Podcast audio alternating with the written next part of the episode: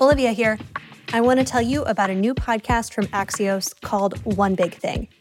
It's hosted by Nyla Boodhoo and features interviews with leaders you know or need to know in business, politics, and culture. Each week, you'll hear one big conversation on the trends shaping our world from people like Surgeon General Vivek Murthy, technology reporter Ina Fried, and chef and humanitarian Jose Andres.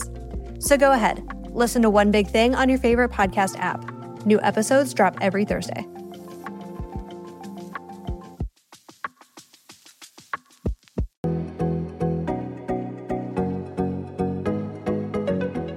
Hello, and welcome to Bio Eats World, a podcast at the intersection of bio, healthcare, and tech. I'm Olivia Webb.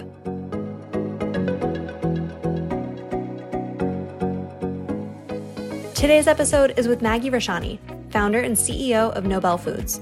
She is joined by A16Z Bio and Health General Partner, Vijay Pande. Together, they talk about the details of engineering plants to create a future of food, why Nobell started with soybeans to produce their cheese, and Magi's dream of finding a cheese pizza with Nobell cheese at any pizza shop across the country.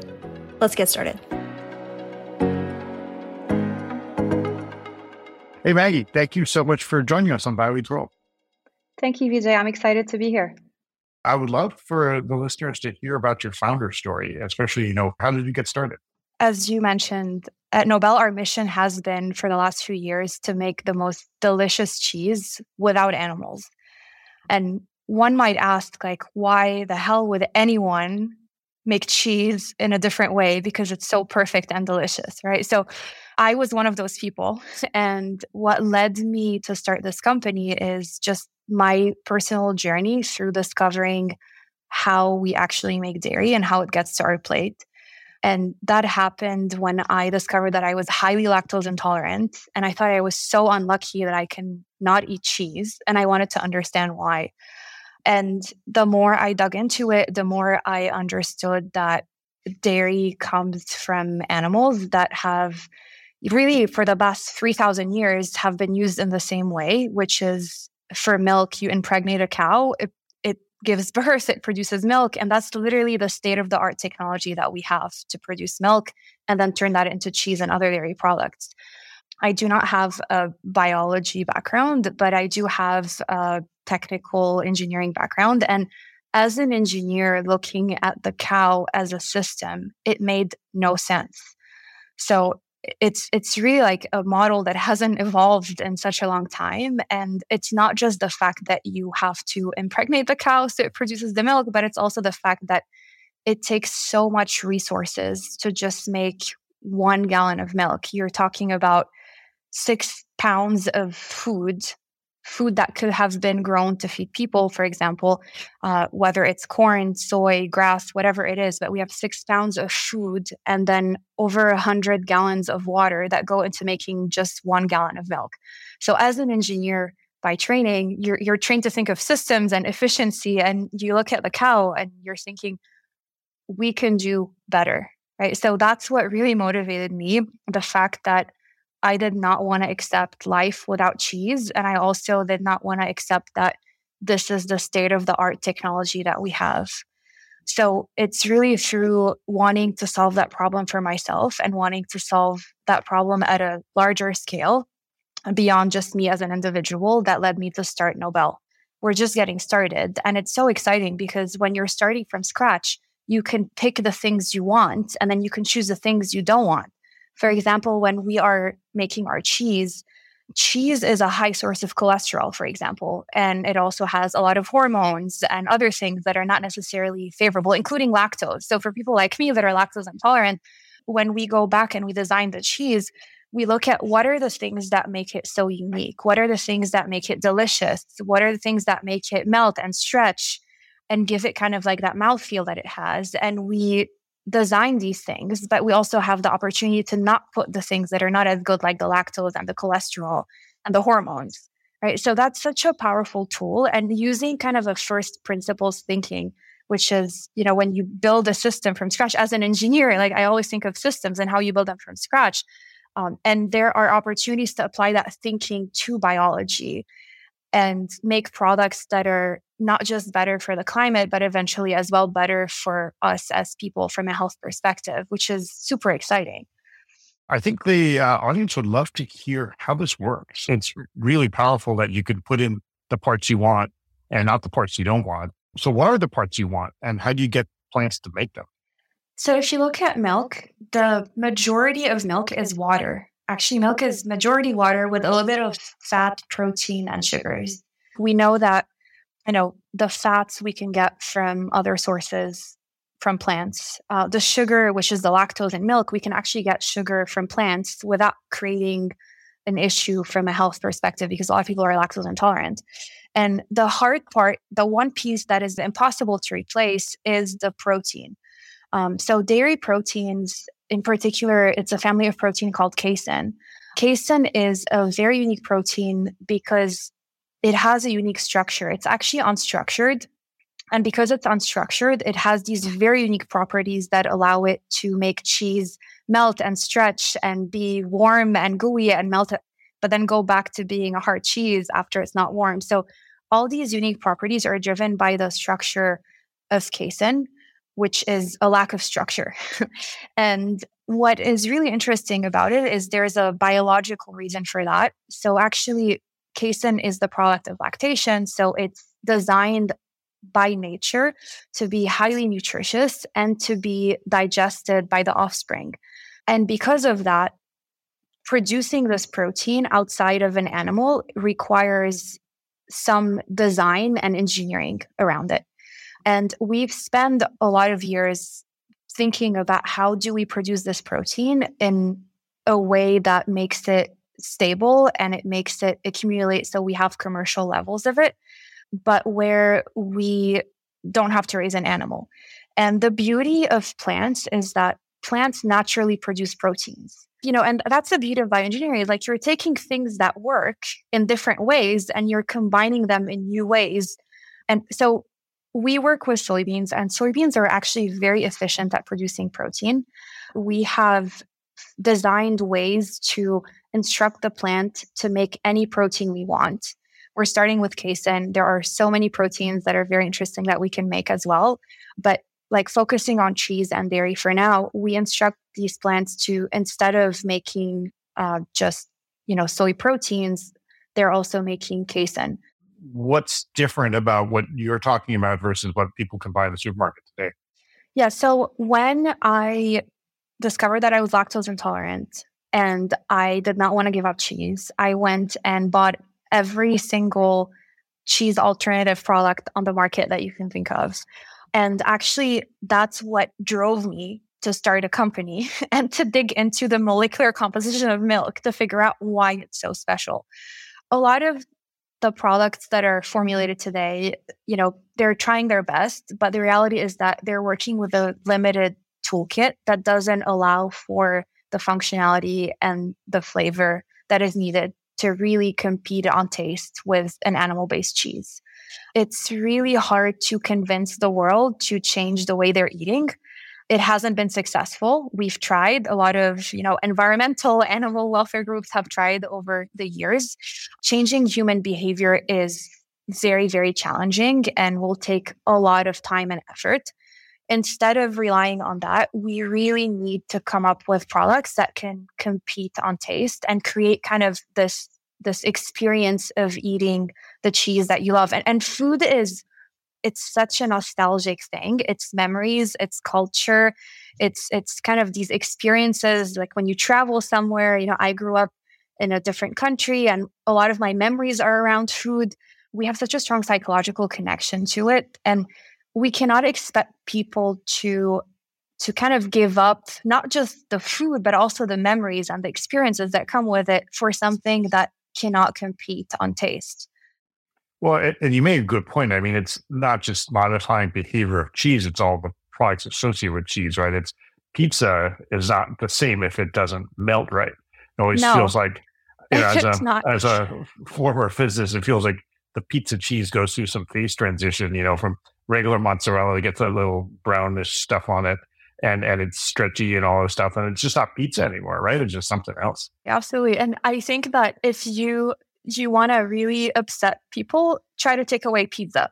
Right? Like try to try to try to take away pizza. And I think that's what's so challenging with food. I think when when you think of like the issues we have with climate, um, it's so much easier to fight gasoline engines and make that the enemy versus making a cheeseburger your enemy. Yeah. It's so much harder. So we cannot focus on appealing to we need to change. It's better for the environment. It's better for the animals because it's not enough. We have to give people equally, if not better, options. That's the only way to really drive change. And to get there, we need biology. We need better tools to compete with animal based products. But how does this really work? Like, so how do you take like a, get an animal protein made in a plant? Really, all we're doing is we are taking the genetic code that we know codes for the production of casein and, and we're kind of like copy pasting that code into plants. And that's the beauty of biology is because you have these codes that are kind of once you know what they're coding for, you can transfer them between different species and then you can unlock the potential of plants to even get a lot more out of the fact that soybeans are so efficient at making proteins. Now they're so efficient at not just making proteins, but also at pretend making proteins that you care about, that are functional, that are much more valuable. The, the reason why I do believe that engineering plants in particular is so critical is because we need affordable ways to produce food.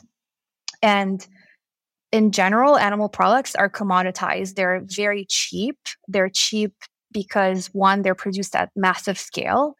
Two, because they're heavily subsidized by the US government. And then three, because every single component of the animal is monetized, right? So you want to compete with something that is very cheap, artificially cheap, and we are using technology. So we need to figure out how to do that in a way that's going to be scalable and affordable.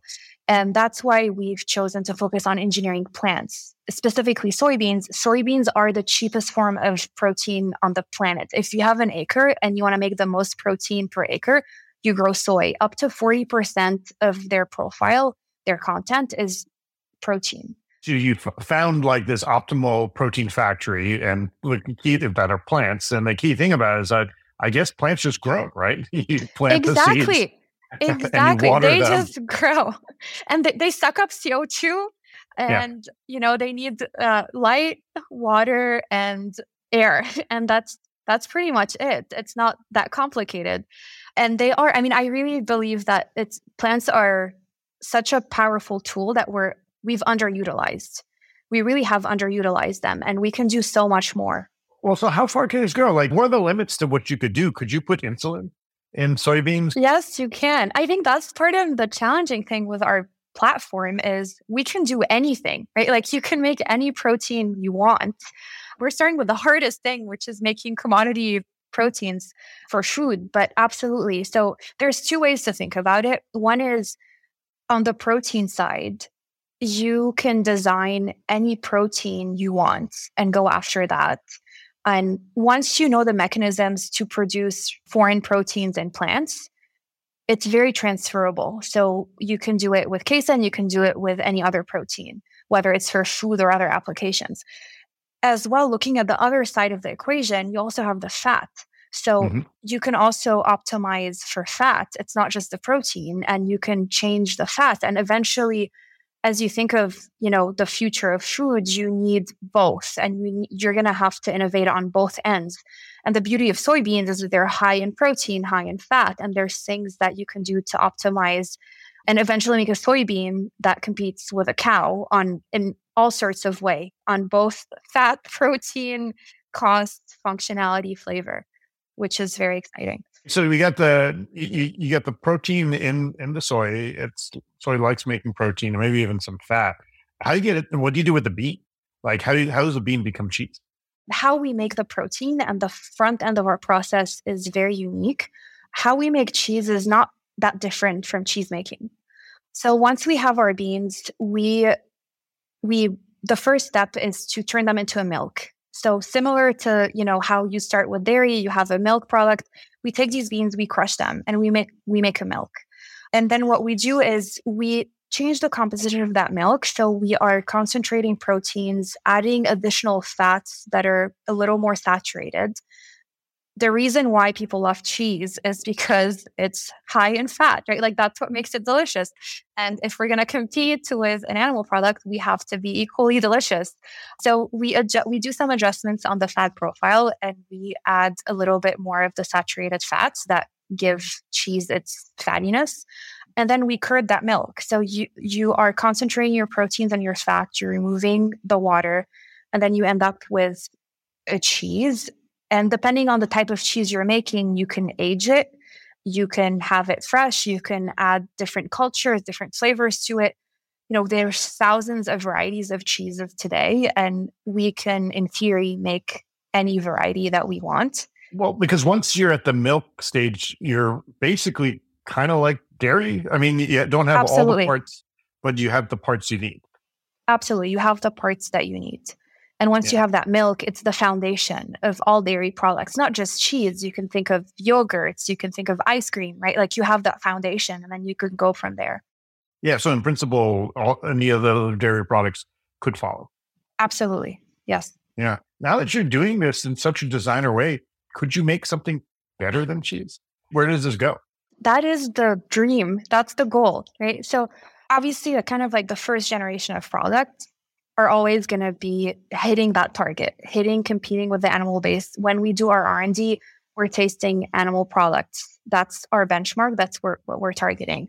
But as you mentioned, the beauty of this is that it doesn't stop there. Like the cow is a cow. It's not going to magically turn into something different overnight. But because we are building things from scratch, we have the opportunity to keep making it better, to keep improving on the flavor, to create new flavors, right? That potentially that are very exciting.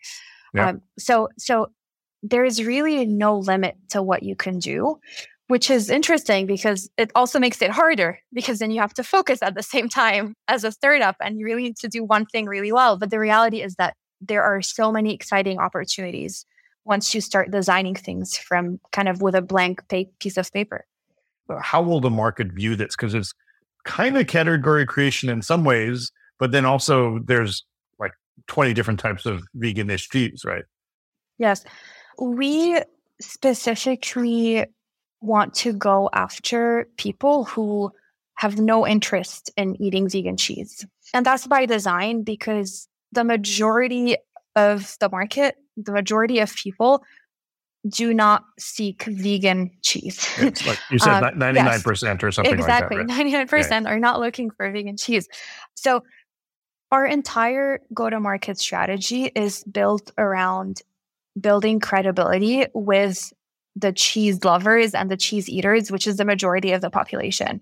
And in order to do that, we have to target places, chefs, people that would never settle on quality. Because at the end of the day, your product has to stand. It has to be delicious. People w- will need to want it, not because of the environmental benefits, not because of the animal welfare. They need to want it because it's delicious. They feel good about eating it. So when you look at cheese, the majority of cheese sales are driven by two categories, mozzarella and cheddar. 60, percent of the entire cheese category, the, the market is driven by these two products, which is from in terms of like a company that's developing cheese, it's nice because then you can focus and target these two categories. M- uh, mozzarella is driven by pizza and cheddar is driven by fast food, burgers, sandwiches. So our go to market strategy is really aligning these categories and nailing the products in these categories and working with chefs that would never settle on their menus and would never put subpar products that they don't believe in because that's how we're going to gain the credibility. Yeah, when you think about the cost of a pizza, how does that break down? Like how much of that is is ingredients uh, of the ingredients? Like how much is it's basically cheese, flour, and water from what I understand, the largest cost for chains like Domino's and pizza is the cheese. yeah. Uh, yeah. So the majority of the cost of a pizza, I would say, is driven by cheese. it depends on the how the pizza and how high end it is of course you know it depends where you get your flours and your other ingredients but i would say that as you start getting into large volumes the biggest driver is the cheese and and that's why cost is really critical for us because even though at the beginning when we go to market we want to target more of kind of the build the credibility type of of partnerships at the end of the day we cannot just be you know a, a premium cheese. We have to be a cheese that can scale and that can be in um, as many high volume places as possible. And that's where cost becomes very critical. Well and and i can see that from the plant perspective and the efficiency perspective i would think this could be pretty cheap but from the i don't know if there's added complexities from the bio perspective that make it expensive how does that all uh, net out in terms of like will you be cheaper than than uh, regular cheese? I guess there's also subsidies and all these other things to, to come in. The cost evolves over time and with scale, right? So as you scale, you naturally have efficiencies of scale on your processing and farming that drive your costs down. The, the biotech component for us is just R&D overhead, which is at the beginning of the process and really doesn't transfer into the operational cost of the product, which is really nice that's by design because we chose to work with plants and we chose to work with a plant that is easy to grow and cheap to grow, like a soybean. So we do offset that piece, and it's just the initial part of the R and D. As we scale, we at the beginning will be, you know, not at cost parity with commodity cheese. We will be at cost parity with the premium cheeses because we don't have the scale. And then not too far from there, we will go down the cost curve um, and hit cost parity. But our models show that if there are certain scale limits that we can that we need to reach but if we reach those limits and there's assumptions that we have to hit but if we hit those assumptions and they're very reachable we have an opportunity to not just compete with the animal product we have an opportunity to, to beat it on cost. The subsidized cost of the animal product, you have an opportunity to beat it, which is very, very exciting. And that ultimately, to me, that's how you win. You win by nailing taste. And then if you can make it better, you make it better. And then nailing the cost. And if you can make it cheaper, if you can make it as delicious and cheaper, then you have to the, beg the question of why would anyone, you know, buy a product that comes from a factory farmed animal. So the first few years, we've been heavy, heavily focused on building the science. And then right now, the last you know 18 months we've kind of shifted the focus from being a purely r&d developing the science overcoming technical challenges to building out our supply chain and starting to scale so we are planning to launch a product soon which is the goal. um, and the focus right now is building out all the components of our supply chain that will allow us to increase our production volumes, that will allow us to scale in a way that aligns with hitting certain cost targets to get us closer to that cost parity that we're targeting. Imagine we're sort of in the year 2030, almost like 10ish years. You know, where do you think Nobell is? What what are you making? What are you doing? My my personal dream is to be driving in the middle of nowhere on a road trip and stop by a major pizza chain and walk in and order any pizza with our cheese on it without paying a premium. So, that to say that I really would like to see us in every major place where cheese is sold without the premiums that usually weigh down plant based or alternative proteins and alternative products that's the way to reach maximum impact because that's where the volumes are. And that's how we're going to actually move the needle on creating real solutions to climate. So that's my hope. You're driving through the uh, middle of the country to get your pizza.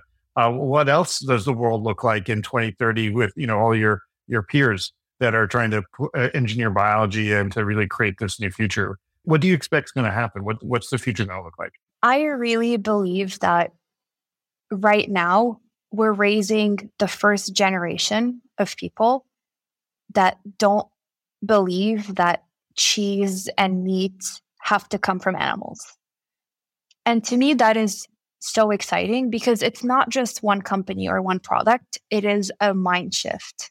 It's a complete shift of mindset of what we perceive as reality. I think we're at the cusp of applying biology to food to make it better. And I really believe that the innovation happening in this space, whether it's us or other technologies that are being developed, are going to take alternative products to the next level to the point where we will start wondering why we ever relied on animals to make food. That's how I don't know if it's going to take five years or 10 years or 15 years, but I know it's coming. A lot of our speakers, you know, are in uh, areas of, of health and sustainability and so on. And so uh, it's always been interesting to ask them uh, what they do for their their health uh, to whatever extent you're willing to share. Like, what do you do uh, for your health? I tried meditation. That was a complete failure.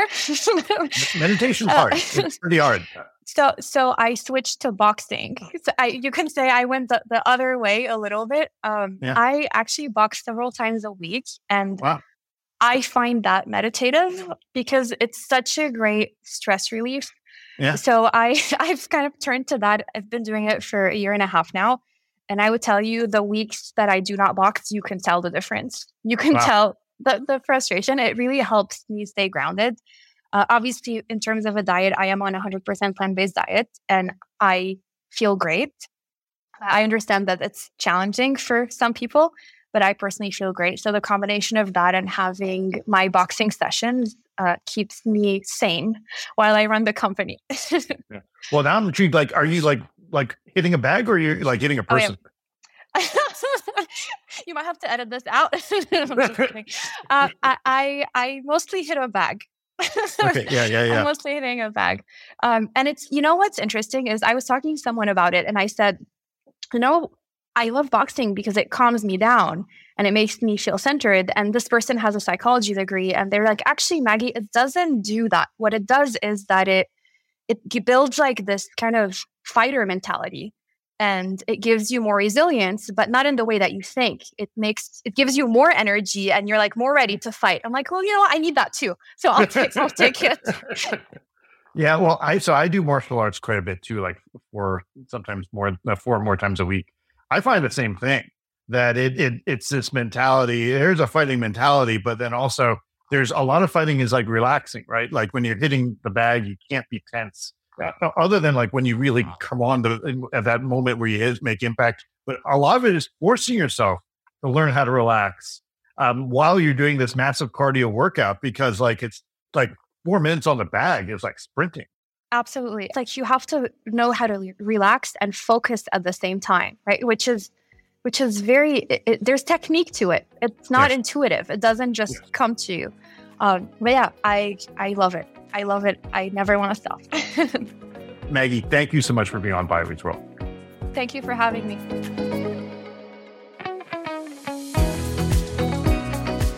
Thank you for joining BioEats World.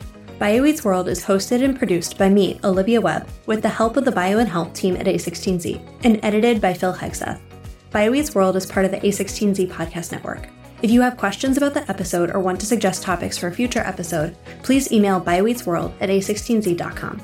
Last but not least, if you're enjoying BioEats World, please leave us a rating and review wherever you listen to podcasts. The content here is for informational purposes only, should not be taken as legal, business, tax, or investment advice, or be used to evaluate any investment or security, and is not directed at any investors or potential investors in any A16Z fund. Please note that A16Z and its affiliates may maintain investments in the companies discussed in this podcast. For more details, including a link to our investments, please see a16z.com/disclosures.